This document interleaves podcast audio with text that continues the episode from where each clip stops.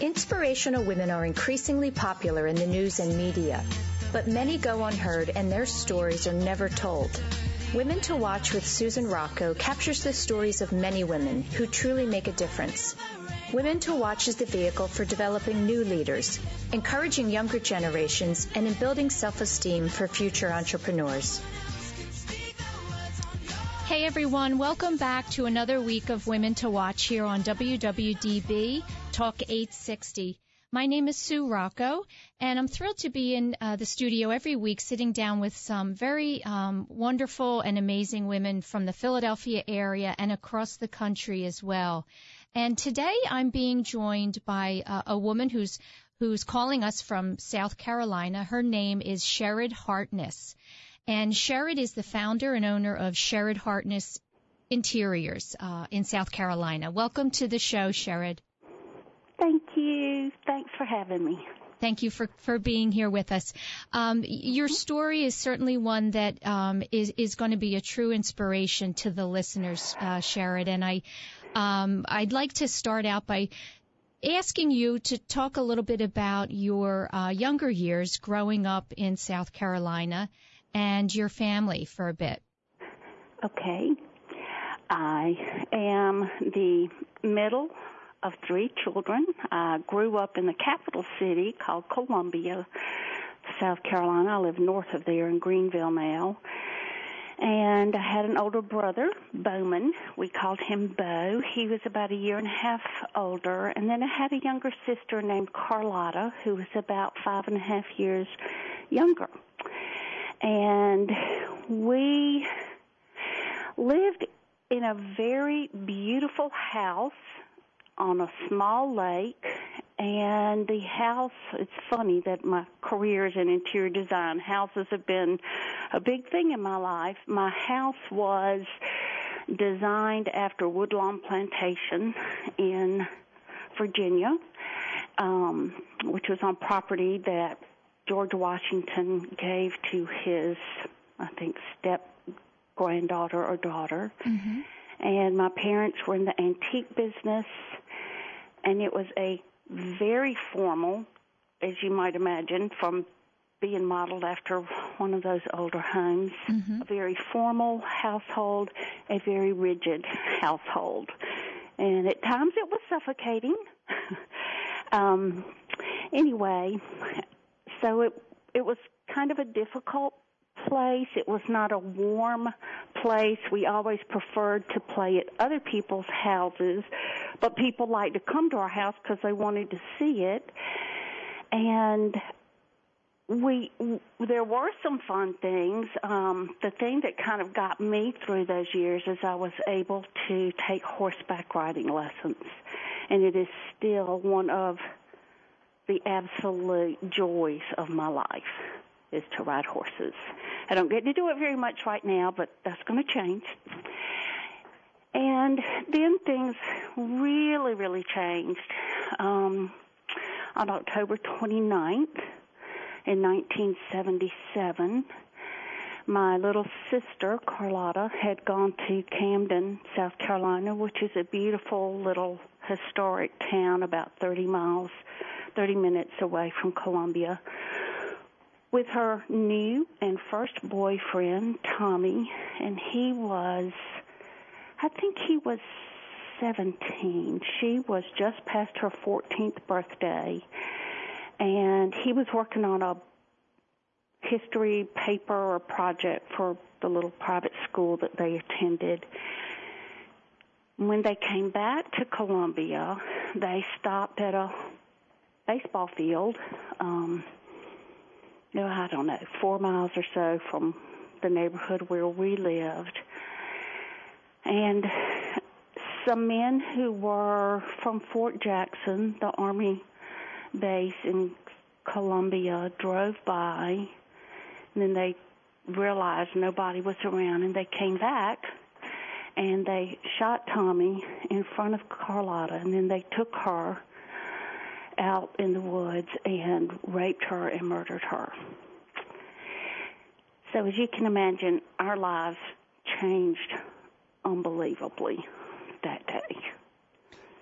Yeah, you know, Sherrerd, I I, of course, knew this story before um, you came on the show today, and I want the listeners to understand um, that the reason you decided to do this and to talk about it is really to offer up some incredible lessons um, from the resilience that you have and how you've managed to get through something that was so horrific. Um, and and you know we're talking about a time now back in 1977 and one of the things that is so important to you and that you shared with me was how the community responded uh, towards you and your family after this incident, uh, which was so wow. devastating. Um, talk about that for a few minutes. Um, what it was that was really um, had an extreme effect on you as far as how the lack of support, I should say. Uh, right. The lack of support from the community. Okay. Well, initially, because Carlotta was not, her body was not found immediately. I don't. I mean, I think it was found within a week. I don't remember some of those details.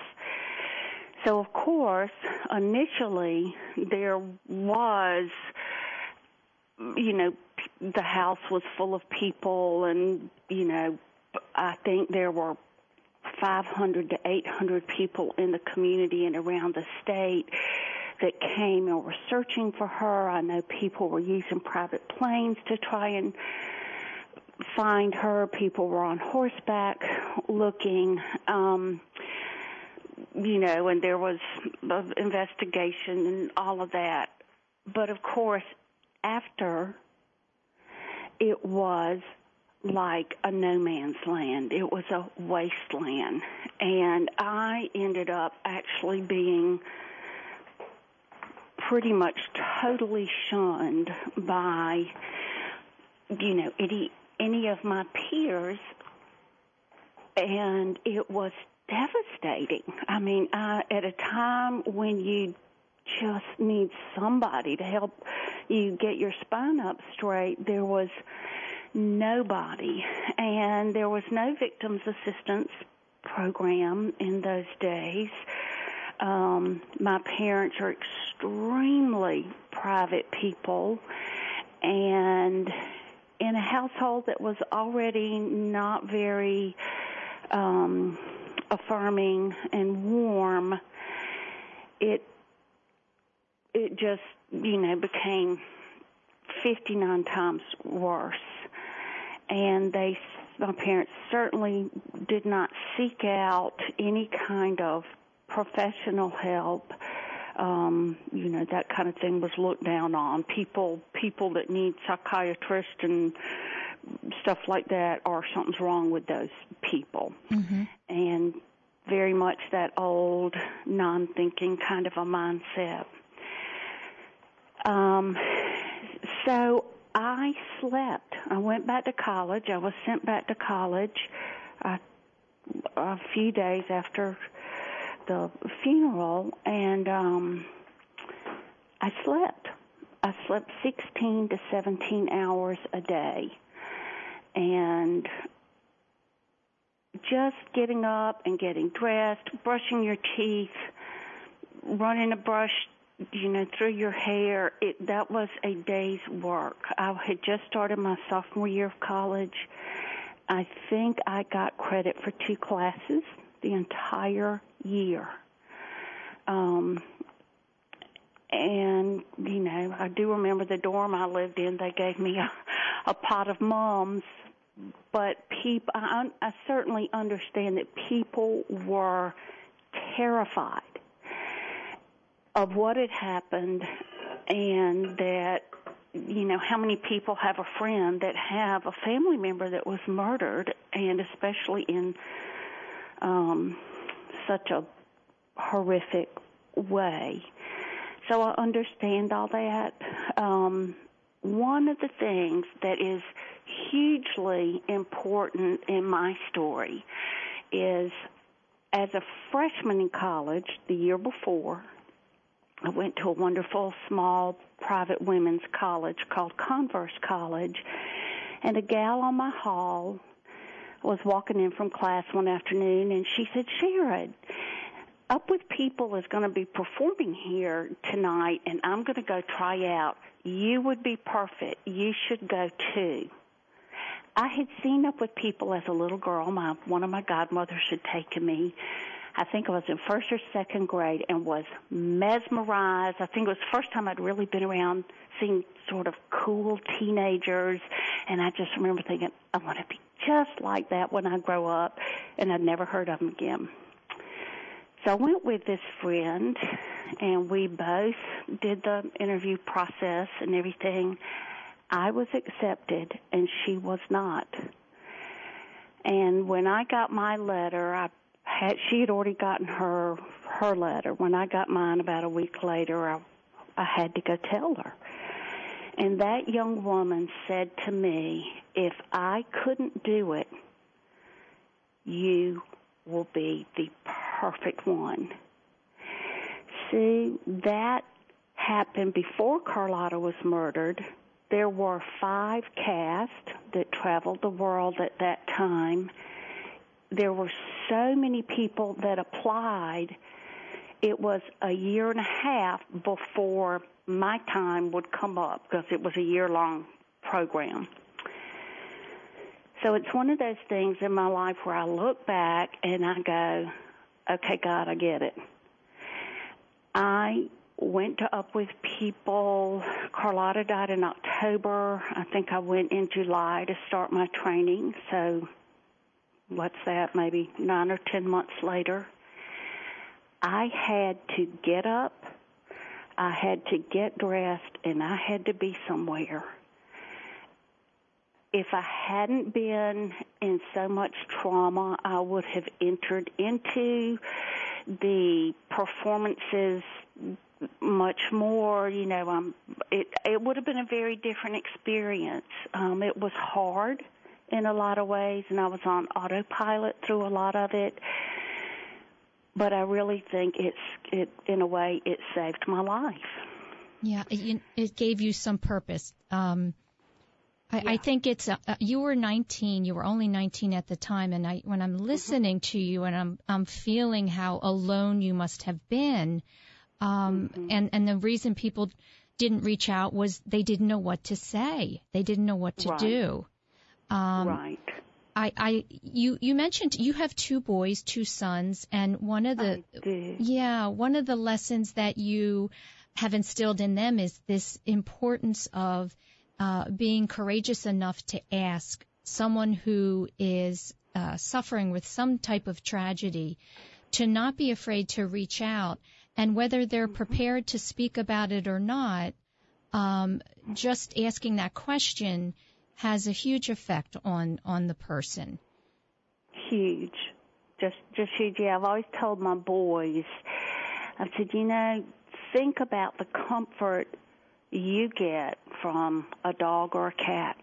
They just want to be near you. They want to be at your feet or in your lap, and just their presence is such a tremendous comfort. That is how I feel that we interact with other human beings is just by being in the same room. It's a tremendous comfort. And yeah, I've, I'll, I'll tell you one of the most beautiful experiences I've had actually happened about three or four years ago. I was in Columbia and I was at a party that um a woman who was very, very close to me had given, she had lost a son in a skiing accident, and then her younger son is my same age. She and her husband did a wonderful thing. They had a party for their two sons' friends, which I just thought, now that is a beautiful way to handle a, a situation in life that you wish somebody didn't have. All that to say, you know, I knew a few people. I haven't lived in Columbia in a long time. But there were a lot of people that I didn't know, and I met a young younger couple, and then I went in another room, talked to somebody else, and I was walking back through the living room, And this young doctor stopped me and he said, Sherrerd, my name is, I think his name was Scott Boyd. And he said, I don't know if I should tell you this or not. He said, but your sister was always so sweet to my sister, and we were all, we all went to school together. And I just looked at him and I said, "You have gifted me so greatly. Thank you." I love to hear stories of my siblings because there's so much more than the way somebody dies. When when their deaths are very horrific, like Carlotta's was, it is so easy to get overwhelmed and trapped in the details of the brutality. And I have to consciously flip that and go, but that was just the part of how she died. But this other part, these stories, the time she snuck out and took took my parents' car to her friend Muffy's house, and um, you know, and no, and didn't get caught. Those kind of stories are just like that is so awesome to hear. And young doctor said to me, he said, I didn't know if I should say anything or not. And I just looked at him. I said, Thank you for risking it. Yeah, yeah. You know what? Can you? T- um, and you're so right, Sherrerd. You know, Carlotta had 14 years of mm-hmm. of life memories, and what happened mm-hmm. to her was just the end. Can you talk a few minutes about her and and the type of young girl that she was? I can. It's funny. I don't. There are a lot of gaps in my memory, and I actually, um, Scott Boyd, that approached me at the party, I told him, I said, I don't remember a lot. And I said, I mean, they're just, they're kind of black holes, so to speak. And I, and this, this man is a neurosurgeon. And I said, I guess that's the way your brain kind of protects you. And he said, that's exactly what it is. Carlotta, um, she rode horses she swam. She was, you know, the adorable little towhead baby, so she kind of didn't have it quite as hard as Bo and I did. One of the most astonishing things I think about when I think of Carlotta's life is she had a best friend who now is one of my dear friends, Muffy Mitchell those two had an unbelievable bond. I mean, just unbelievable. And when I look back at Carlotta's life, and now that Muffy is my dear, dear friend, I just think, and I've told Muffy this, I said, you know, she had the kind of friendship that we all hope to have in life, but she got it younger than the rest of us did do. So I'm so thrilled for that. Yeah, and um anyway, we we we didn't get to play inside a lot, so we were outside a lot. Mm-hmm. um and even to this day, nature, just being in nature is incredibly restorative, and I, that would be something I would tell people if they're going through really hard times. Please go outside.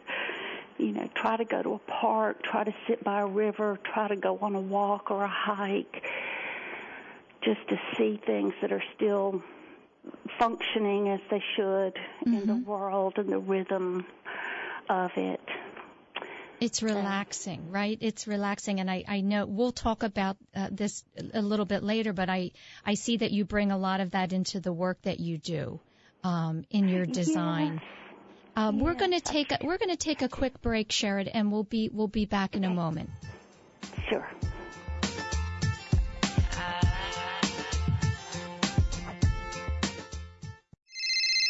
Hello. Hi, Kelly. It's Sue. Are you and Joe going to the kids' game after school today?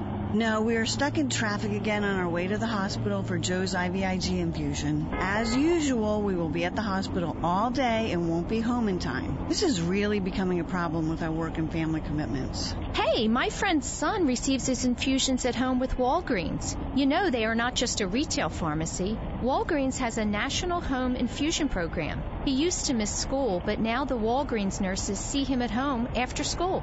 Wow! Infusions in the comfort of our own home? Yes, Walgreens expert infusion nurses and pharmacists are available 24 7 to provide safe, one on one clinical support around your schedule. Talk to your doctor and call Walgreens Infusion Services at 877 974 4844 or go to womentowatch.net for complete details. We will, if we ever get out of this traffic. Party har har. We can't wait to have these infusions at home with Walgreens. Thanks. Be well. Have you ever wondered about the magic of Paris? Traveled there before? You haven't experienced Paris until you've traveled with us. I'm Chloe Johnson, the owner of CJ Tours. I became hooked on the mystique of all things Parisian after just one visit to the City of Light. CJ Tours, a travel, fashion, and products company, provides an experience unlike any other when it comes to exploring the hidden gems of Paris. We connect you with boutiques off the beaten path we provide the opportunity to go behind the scenes with some of the most celebrated designers Paris has to offer. You can even purchase one of a kind French pieces as mementos of your trip, or ask us to source that special piece just for you. CJ Tours and our unique products are designed to provide that Parisian je ne sais quoi and allow you to experience Paris like never before. To learn more, contact me at Chloe Johnston at cjshoppingtours.com or simply visit chloejohnston.com for more information. Are you looking for assistance with your IT demands? Would you like to know that the people you hire have your best interest at heart? InSource is one of the region's most distinguished and fastest growing technology firms in the Philadelphia area. Their only concern is to deliver your business long term success to avoid reacting to daily crisis. Recognized as a top employer of IT consultants, they thrive on helping their clients exceed expectations. InSource delivers reliable and effective solutions to the technology needs of both small and large businesses as well as nonprofits and does so with the goals of your business in mind. With over a decade of recognized success, InSource provides its clients with both IT staffing needs as well as putting highly qualified project teams together. InSource is also a partner of ServiceNow, the fastest growing software company in the country. Contact InSource today at 610-592-0800 or visit their website at insourcenow.com to find the quality help you need. When you are shopping, do you chuckle at the one size fits all tags? Well, wealth management should not take a one size fits all approach either. Companies offer different products and services for women, and they should. All women are different. Your plan should be as unique and personal as you are. So why are you still following your one size fits all financial advisor? Financial advisor Liz Barker of RBC Wealth Management understands this. Her area of expertise is women in transition and being retirement ready. Call Liz Barker, financial advisor at RBC Wealth Management at 484 530 2806. Again, that number is 484 530 2806 or visit her online at www.lizbarker.com to schedule your complimentary custom wealth management plan today. RBC Wealth Management, a division of RBC Capital Markets, LLC, member NYSE, FINRA, SIPC.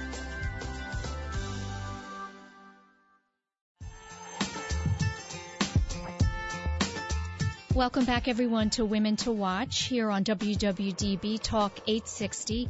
Uh, I'm in uh, the studio today and I'm speaking with Sherrerd Hartness. And Sherrerd is calling us from South Carolina.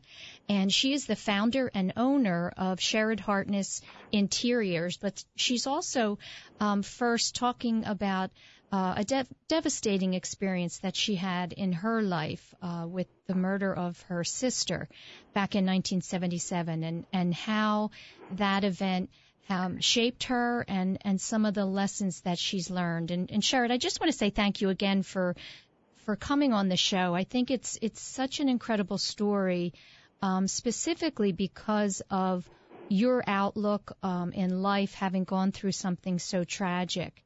Um, one of the things I think is important to talk about is um, you know, th- this lack of support that was there for you at the age of 19.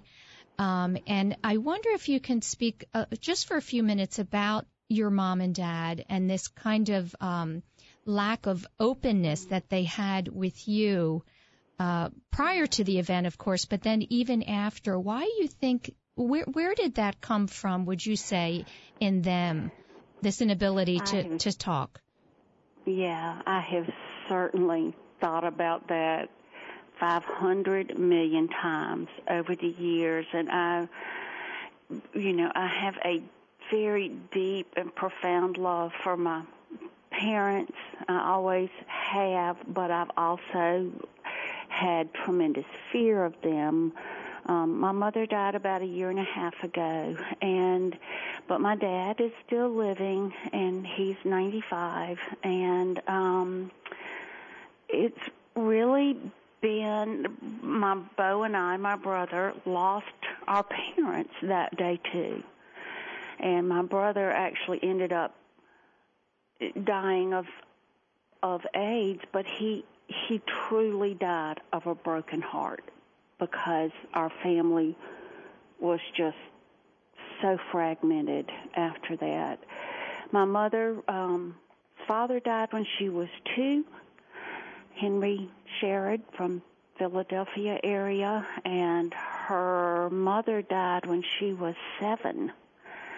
And I, she was sent to live with a aunt and uncle in Maryland who already had three children, and she wouldn't talk about it a whole whole lot, but she said enough for us to know that she always felt like an outsider. And that family, we visited there a few times, and it was not a warm family at all.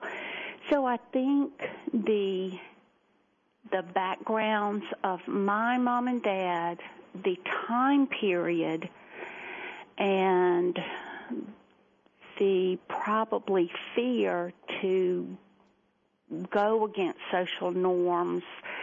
You know, my father was very, you don't air your dirty laundry, and people that talk about their problems are, you know, kind of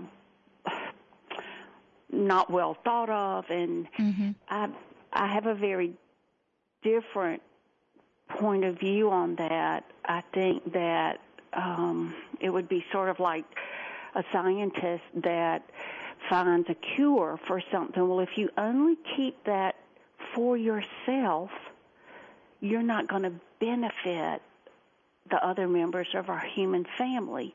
Well, talking about pain, talking about hard things, um, does it benefit other people? I hope so, and I do believe so. I think you're so, right. I, I think you're absolutely right. I think you know it's it's even it's it's very brave and courageous to to talk about things that are so difficult.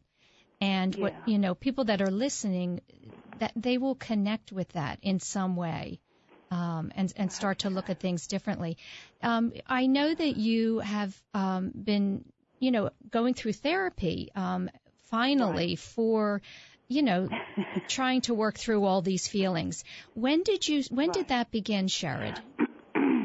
Actually, it um, only about ten years ago, mm-hmm. which I just would like to get on the rooftops and shout out to the world. If you grew up in one of those families where you think that's not for you or you think that's for other people, you're wrong. Please get in there as fast as you can.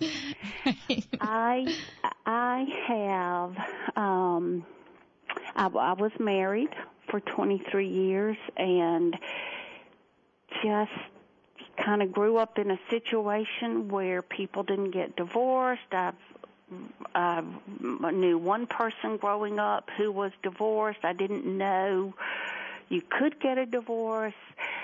Um, but some things happened, and I remember hearing a woman's name from two different friends, and her name is Marla Libby, and she's a counselor here in town, and I finally got an appointment with her. I was scared for her to call my house, and I would leave her a message and say, you can only call me between this time and this time. And anyway, I finally went over there and sat down and she asked some questions and her eyes would get huge.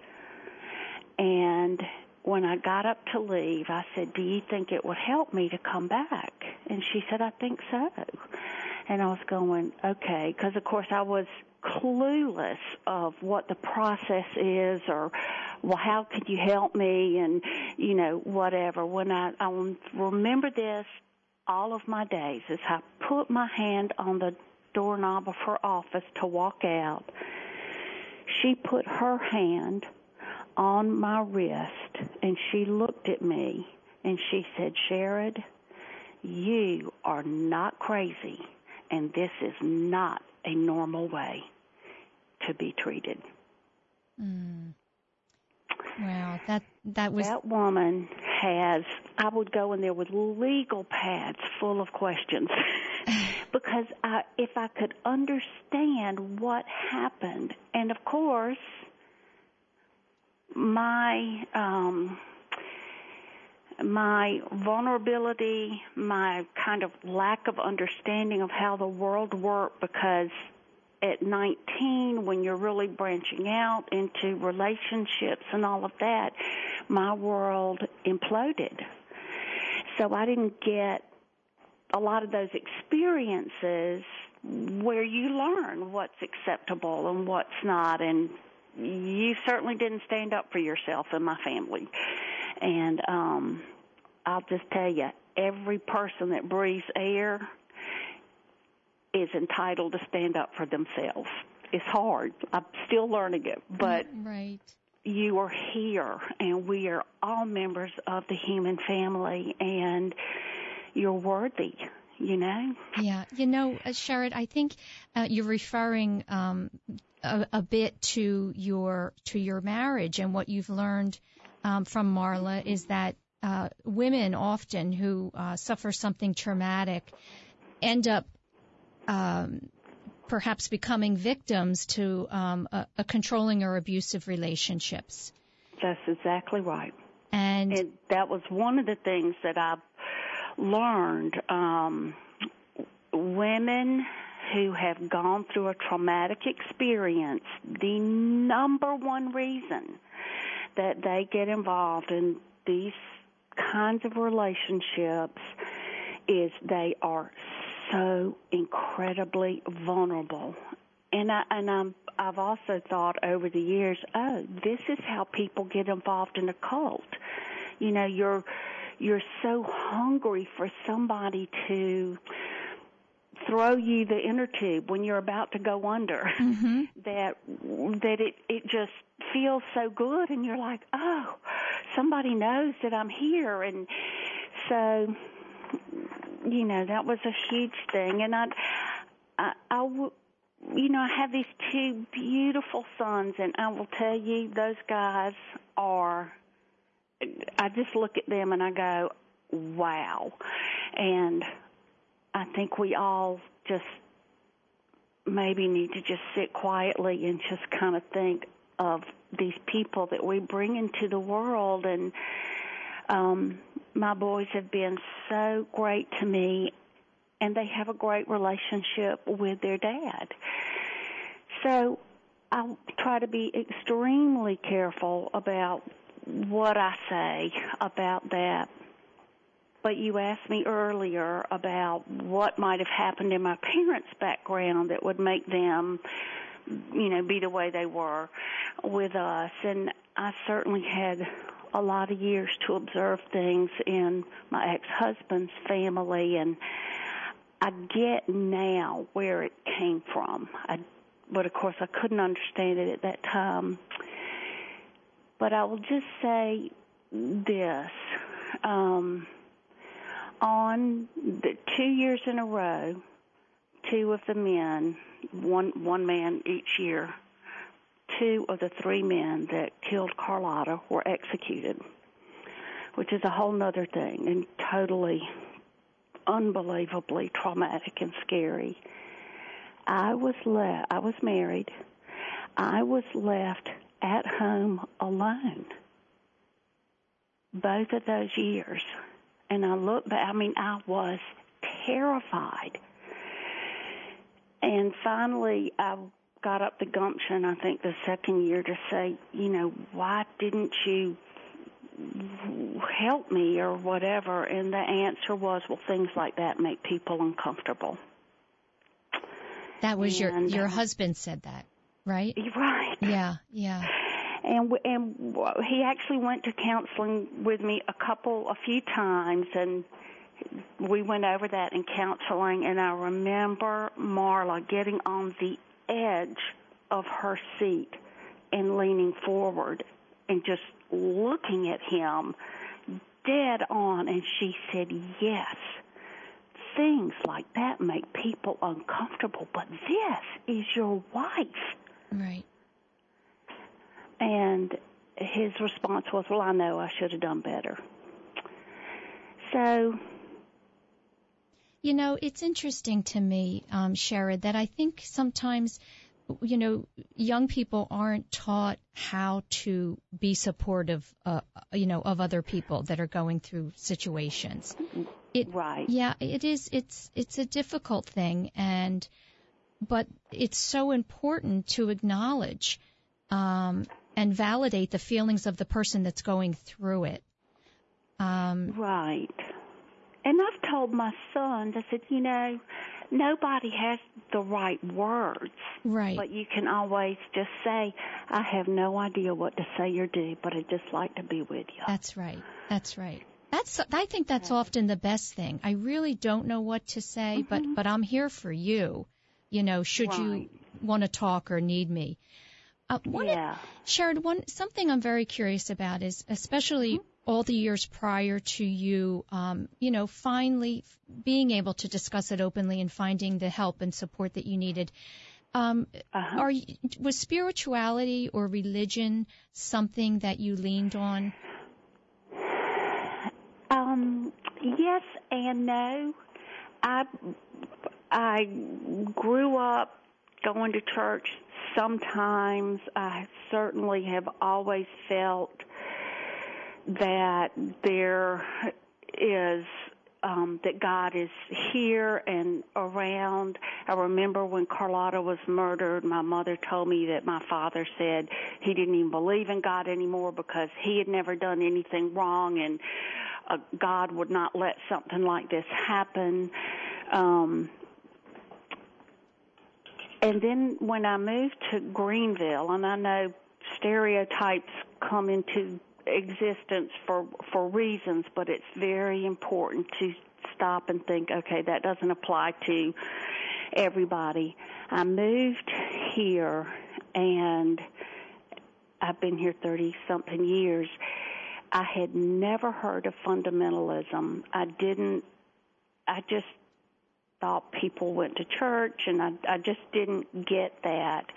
I found it incredibly suffocating. Um, so that aspect of religion, I really stay away from. I think that God does have a plan and He does care and one of my prayers has been, you know, God, please help me spin this straw into gold. Um, but I feel very strongly that I'm a member of the human family mm-hmm. and that we are all in this together and we are all here to support each other. And I'm not going to know all the reasons that things happen, but does that kind of answer?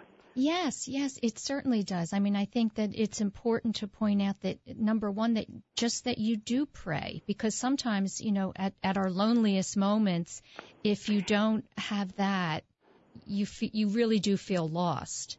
Um, right. And, and it doesn't. And I, I, excuse me. You can yeah. really feel lost even when you're praying. I mean, some yeah. some there have been many times over the years where I've just said, "God, help me." Right. Help me. Right. You know, just I don't know a specific way to ask, but just help me. Right, right. Um, So- Sherrerd, we're going to take one last quick break, and when we come back, I would love to uh, make it a little lighter and talk about the work that you're doing that you love. I would love that. Thank you. Okay.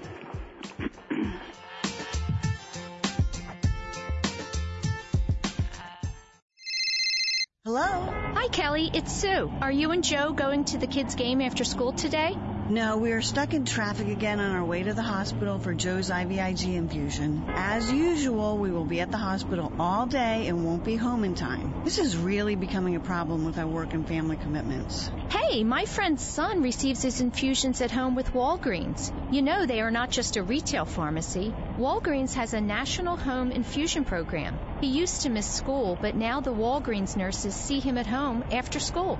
Wow! Infusions in the comfort of our own home? Yes, Walgreens expert infusion nurses and pharmacists are available 24 7 to provide safe, one on one clinical support around your schedule. Talk to your doctor and call Walgreens Infusion Services at 877 974 4844 or go to womentowatch.net for complete details. We will, if we ever get out of this traffic. Hardy har har. We can't wait to have these infusions at home with Walgreens. Thanks. Be well. Are you looking for assistance with your IT demands? Would you like to know that the people you hire have your best interest at heart? InSource is one of the region's most distinguished and fastest growing technology firms in the Philadelphia area. Their only concern is to deliver your business long-term success to avoid reacting to daily crisis. Recognized as a top employer of IT consultants, they thrive on helping their clients exceed expectations. InSource delivers reliable and effective solutions to the technology needs of both small and large businesses as well as nonprofits and does so with the goals of your business in mind. With over a decade of recognized success, InSource provides its clients with both IT staffing needs as well as putting highly qualified project teams together. InSource is also a partner of ServiceNow, the fastest growing software company in the country. Contact InSource today at 610-592-0800 or visit their website at insourcenow.com to find the quality help you need. Have you ever wondered about the magic of Paris? Traveled there before? You haven't experienced Paris until you've traveled with us. I'm Chloe Johnston, the owner of CJ Tours. I became hooked on the mystique of all things Parisian after just one visit to the City of Light. CJ Tours, a travel, fashion, and product company, provides an experience unlike any other when it comes to exploring the hidden gems of Paris. We connect you with boutiques off the beaten path. We provide the opportunity to go behind the scenes with some of the most celebrated designers Paris has to offer. You can even purchase one-of-a-kind French pieces as mementos of your trip, or ask us to source that special piece just for you. CJ Tours and our unique products are designed to provide that Parisian je ne sais quoi and allow you to experience Paris like never before. To learn more, contact me at Chloe Johnston at cjshoppingtours.com or simply visit chloejohnston.com for more information. When you are shopping, do you chuckle at the one size fits all tags? Well, wealth management should not take a one size fits all approach either. Companies offer different products and services for women, and they should. All women are different. Your plan should be as unique and personal as you are. So why are you still following your one size fits all financial advisor? Financial advisor Liz Barker of RBC Wealth Management understands this. Her area of expertise is women in transition and being retirement ready. Call Liz Barker, financial advisor at RBC Wealth Management at 484 530 2806. Again, that number is 484 530 2806 or visit her online at www.lizbarker.com to schedule your complimentary custom wealth management plan today. RBC Wealth Management, a division of RBC Capital Markets LLC, member NYSE, FINRA, SIPC.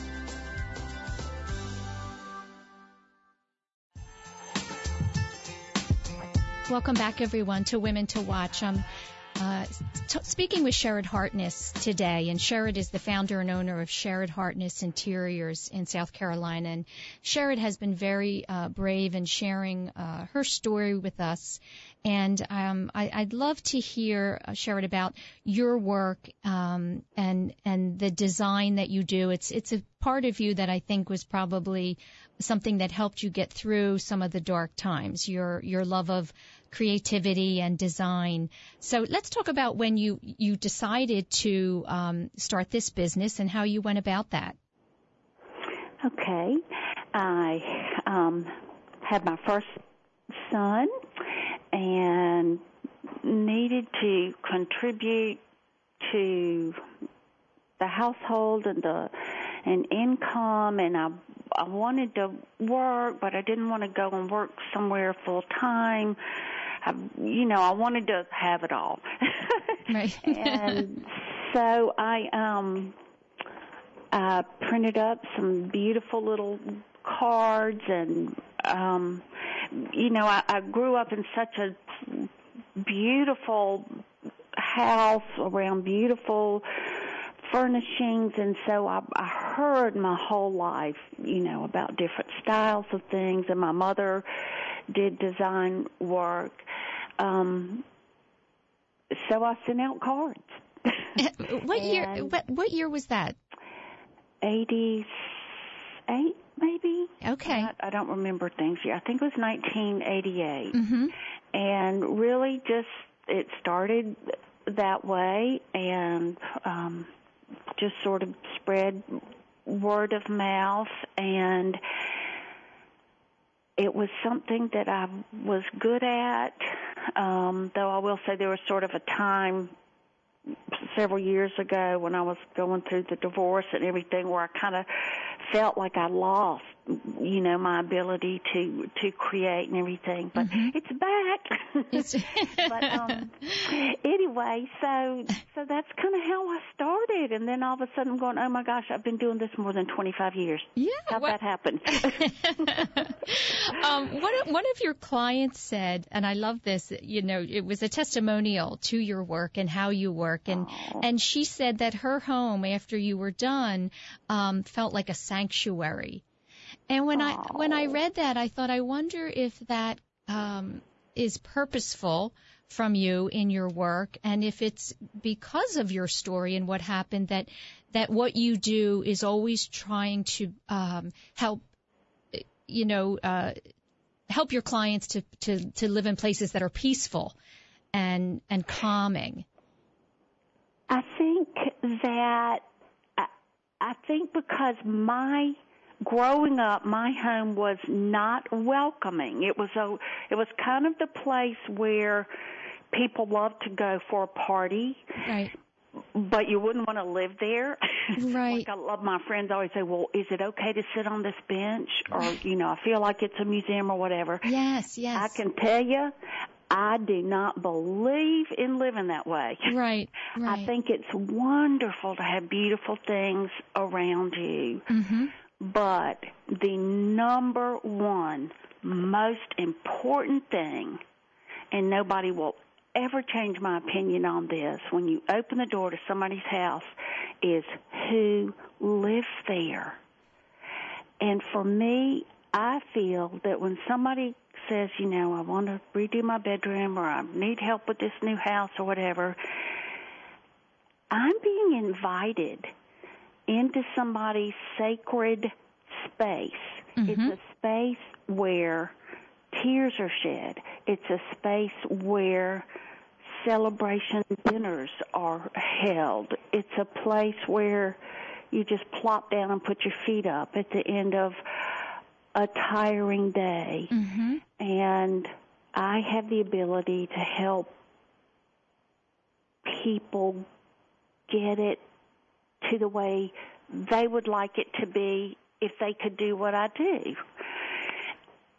So yeah, it's it it is very intentional. I feel like when you walk in your house, your shoulders should drop about two inches. That's right. That's right. It's this. It's your safe place. That's exactly right. Yeah, I love that. So it's it's very. um I I just I feel I really I feel like it's you know very sort of a sacred thing when somebody says these are this is where we live and you're like this is huge yeah um you know I, you you look for clues you say you know when you when you sit down with oh, a yeah. client for that consultation and before the work mm-hmm. begins and i love that you um, make it so very personal and not just kind of the same design for everyone um, when you, oh, you're looking for those clues behind a client's um, likes and dislikes, what kind of questions do you ask them? Oh, all kinds. Of, I, I want to know what they absolutely already own that they definitely want to have in their house in in the design. And I'm sure it's not just the the South, but in the South, you know, a lot of um, family pieces are passed down. So a lot of people just have sentimental things that might have been a grandmother's or a great grandmother's that they want to use. So I always try to um, find those things out. Mm-hmm. I love to ask people what color they enjoy being in? What colors in nature soothe them? What colors are you complimented on when you wear them? Mm-hmm. And just,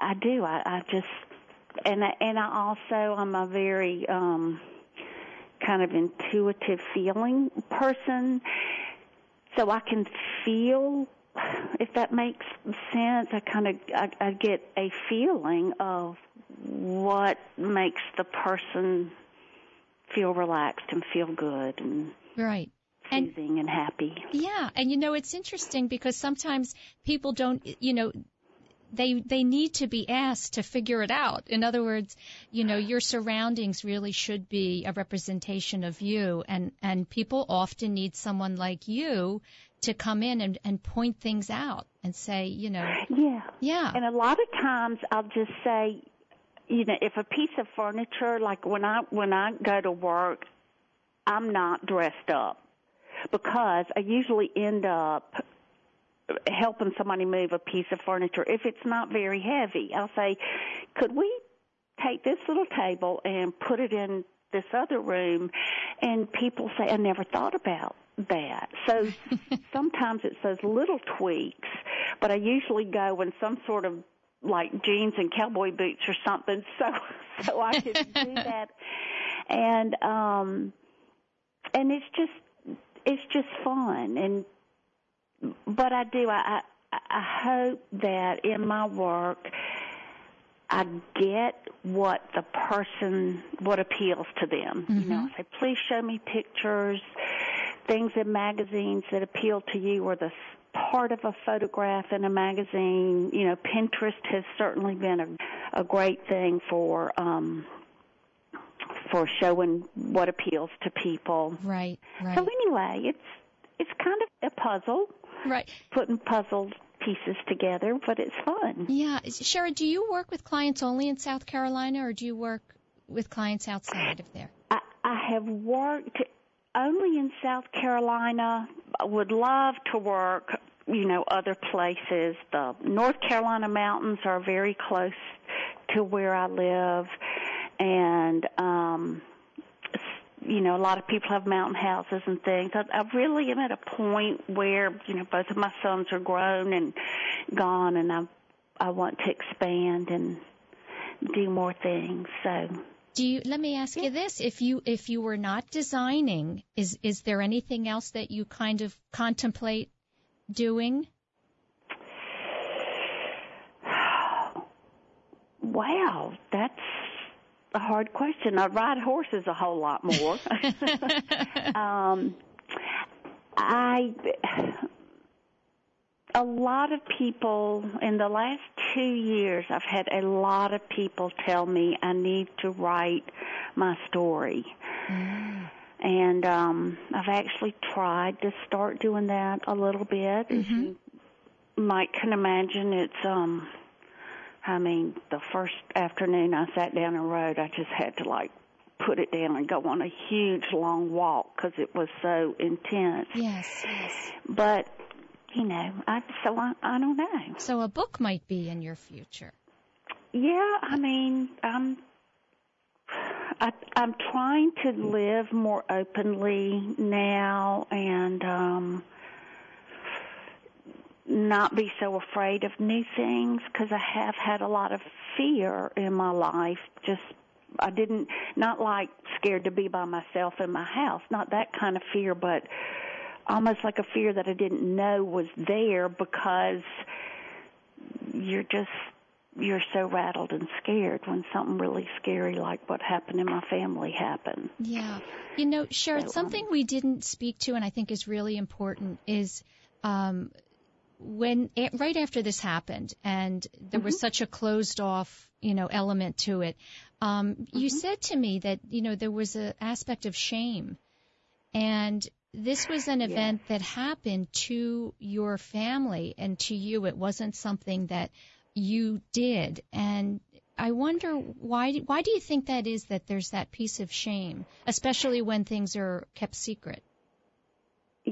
Yeah, um, you know that's something that I've talked with Marla about, and I also have a wonderful newer friend, Nancy Neal, who's a interfaith minister, and we've talked talked about it. I think there are a couple things. I think one, and I I didn't know about this, of course, but um, there's something called survivor's guilt, which you feel that you were the one that should have been killed or died in the wreck instead of your sibling or whatever. Well, I certainly felt that way. Um, I, I couldn't verbalize it for a long time because I couldn't. I just, I don't know. I just Yeah, couldn't you- verbalize it, but I did. I mean, right. almost immediately, I thought, well, I should have been the one and not Carlotta. Right. Um, and so, and then just because of the reaction or the void of support, I felt almost like I had done something wrong. And when I was somewhere, it made people uncomfortable. Right. You know, Sherrerd, the biggest, we only have a moment left, and I, I, I'm Yes. sorry that, you know, we can't continue to talk, but the biggest lesson that you wanted to share, and I think you have, is that it's so important to be, op- to be open and talk Yeah. about it and, and not, you know, keep all of those feelings to yourself. And I'm sure the listeners are taking that away, um, from this interview. So I think you're very brave, and I, I thank you so much for sharing your story with us. Sure. Thank you for asking. I appreciate it. Okay, and I do. I hope it will encourage somebody out there. And listen, real, uh, I want you to give your contact information um, so that people can be in touch with you as well to um, to have you uh, help them with their interior design work. Okay, great. Is that SherrerdHartnessInterior.com? That's right. And Sherrerd is a little bit tricky. It's S H E R R E R D. Sherrerd. Hartness, H A R T N E S S. So SherrerdHartnessInteriors.com. Okay. Best way. Sherrerd, thank you again. Certainly. Thanks, Sue. That's it, everyone, for this week of Women to Watch here on WWDB Talk 860. My name is Sue Rocco, and feel free to reach out to me at womentowatch.net. That's women, the number two, watch.net. Have a great week, everyone.